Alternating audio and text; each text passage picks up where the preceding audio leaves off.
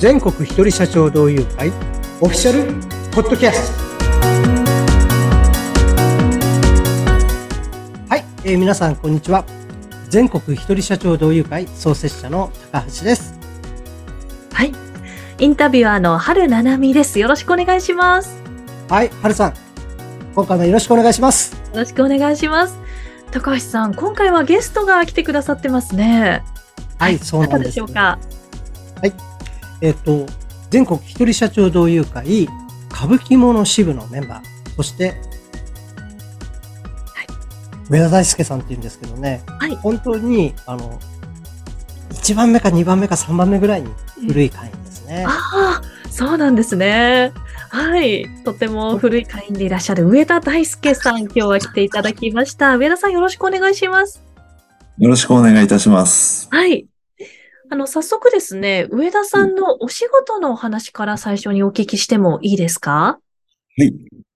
はい。じゃあですね、ビジネス先生術という、ドバイの王族や国連の要職の方々が、意思決定判断で使っております、統計学を用いまして、はい、経営者と管理者の心のケアとリスク回避のご提案をさせていただいております。で、主にですね、やっぱり企業内だとか、身の回りにいる方々の中で、発達障害や精神疾患を患っている方々っていらっしゃると思うんですけれども、そういった方々と我々健常者がどういうふうに接していいかわからないよって、戸惑ってるよっていう方向けに、私、その統計学を用いまして、この方はこういった個性をお持ちですよっていう、問題解決のスペシャリストとして、活動しております。はい、ありがとうございます。今ですね、上田さんのお仕事内容をバーッと、はい、言っていただいたんですけども、ちょっと最初の部分から一個ずつ聞いてもいいですか？はい、はい。ビジネス先生術。はい。ということなんですが、ビジネス西洋先生術ということなんですが、はい。これは、ビジネスってことは、ビジネスをしてらっしゃる人向けの西洋先生術っていう理解で合ってますか？まあそうですね。まあビジネスって、まあ家庭の中でも、なんていうか、家庭経営っていうような視点を見ると、やっぱりそれも一つのビジネスモデルになるじゃないですか。ああ、なるほど。家庭も一個のビジネスだと。そうですね。はい。はい、ただなんかその先生術と聞いて、占いっていうような印象を持たれる方がすごい多いんですけれども、先生術っていうものが、その心理学的要素と、デイトレードのようなビジネス的観点。ああ。そういった周期のお話だったりだとか、そういうことと未来を予測するような占いっていうような3つの枝分かれしているようなものなんですけれども、私は心理学的要素とビジネス的観点っていうところを主に中心として提供させていただいております。なるほど。占いと一言で言っても本当にいろんな要素が絡み合っての占いということがあるんですね。先ほど心理学的要素、はい、とおっしゃったんですが、具体的に心理学的要素を用いた占いのやり方、どういう感じでされるんですか？そうですね。例えば人間ってどうしても動物ですから眠たくなるっていう。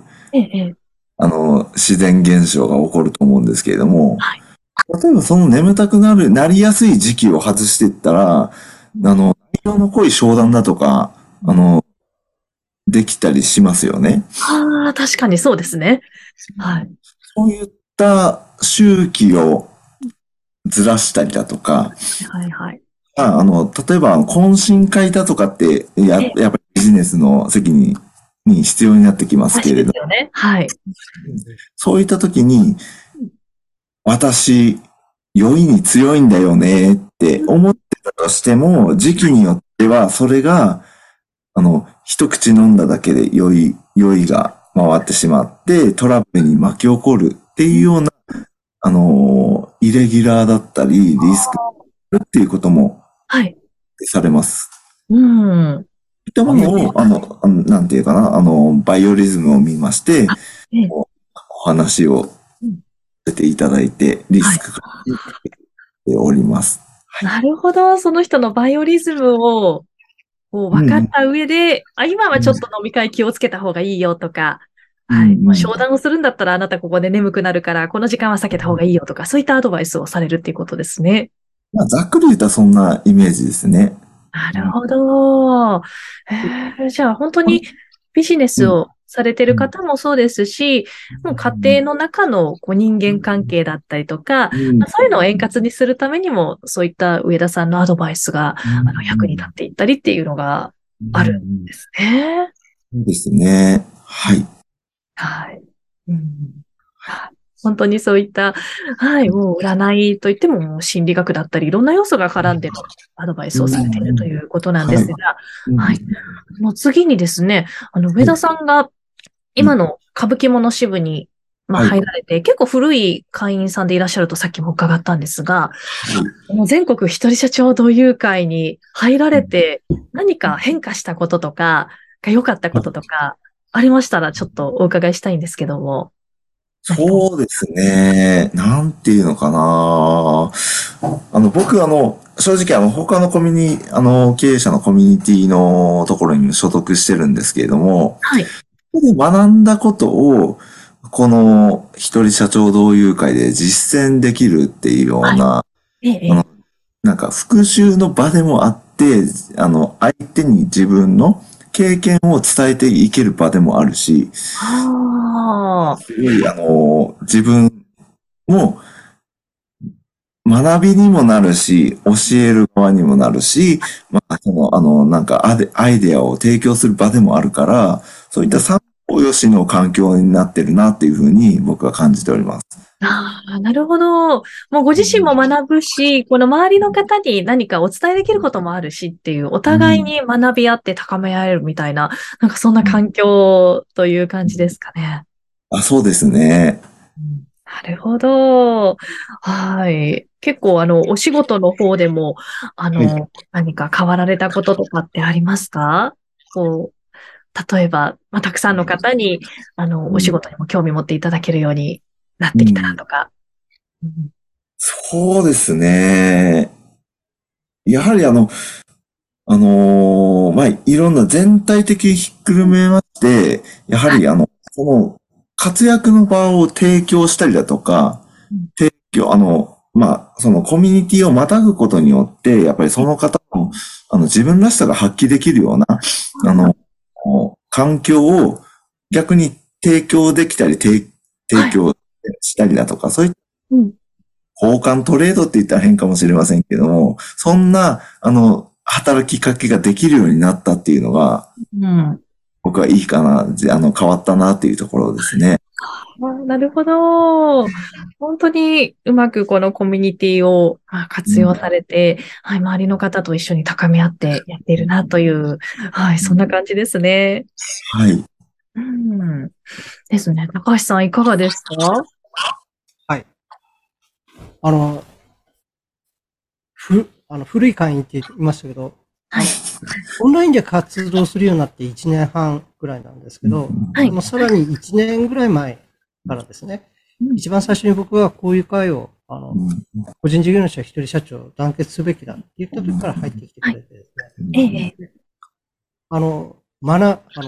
いろんなコミュニティに所属してるんですけど、学びのコミュニティで学んだことを、ここで、良い意味で実践してみたり、いうこともありますし、また、いくつも、ここからですね、派生していろんな他の交流会にも最近は積極的に行かれているようで、そっちでもですね、一人社長同友会での体験を活かしたり、また、外のコミュニティで体験したことを、うちの私たちの会で実践して、共有したりとかですね、本当に、なんていうか、三方よしって言いましたけど、本当にぐるぐるスパイラルアップっていうかですね、関わるところみんなそれぞれに学んできたことをフィードバックし、他のところでもフィードバックしっていうことをずっと螺旋状態のようにして、どんどん上がっていけますよね。本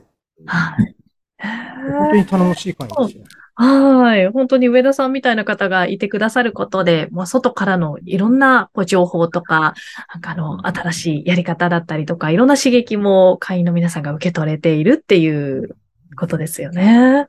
はい、うん。本当に素晴らしい活動をされてるなというふうに感じますね。はい。ありがとうございます。はい。ありがとうございます。はい。上田さん、もし歌舞伎もの支部のちょっと PR というか、まあ、こんな支部ですよとか、もし何かあれば、ちょっと最後にお伝えいただきたいんですけども。そうですね。スペシャリストが揃っている。うん。そのスペシャリストの、そのスペシャルなところは、みんな、なんだ、やっぱり自分塾っていう塾があったとしたら、その塾の太い個性派が揃っているところなので、はいはい、そういったところ、何かね、はい、この先、何か不安に感じてたりだとか、まあ、専門家の方に、より深い専門家にご縁したいっていう方がいらっしゃいましたら、ぜひね、定例会の方に参加していただけたら嬉しいなと思いますね。はい。はい。ありがとうございました。ありがとうございます。はい、今回のゲストは上田大輔さんでした。はい。はい。ありがとうございます。はい。上田大輔さん。本当に、いろいろな体験談、ありがとうございました。まあ、これを聞いてですね、ゲストの方もそうですし、会の他の聞いた方もね、非常に参考になる部分があったんじゃないかなと思います。はい、ありがとうございます。全国一人社長同友会に興味があるという方は、番組概要欄にあります URL から情報をご覧になっていただければと思います。よろしくお願いします。それではまた次回も聞いてくださいね。はい、今回もありがとうございました。またよろしくお願いします。はい、さようなら。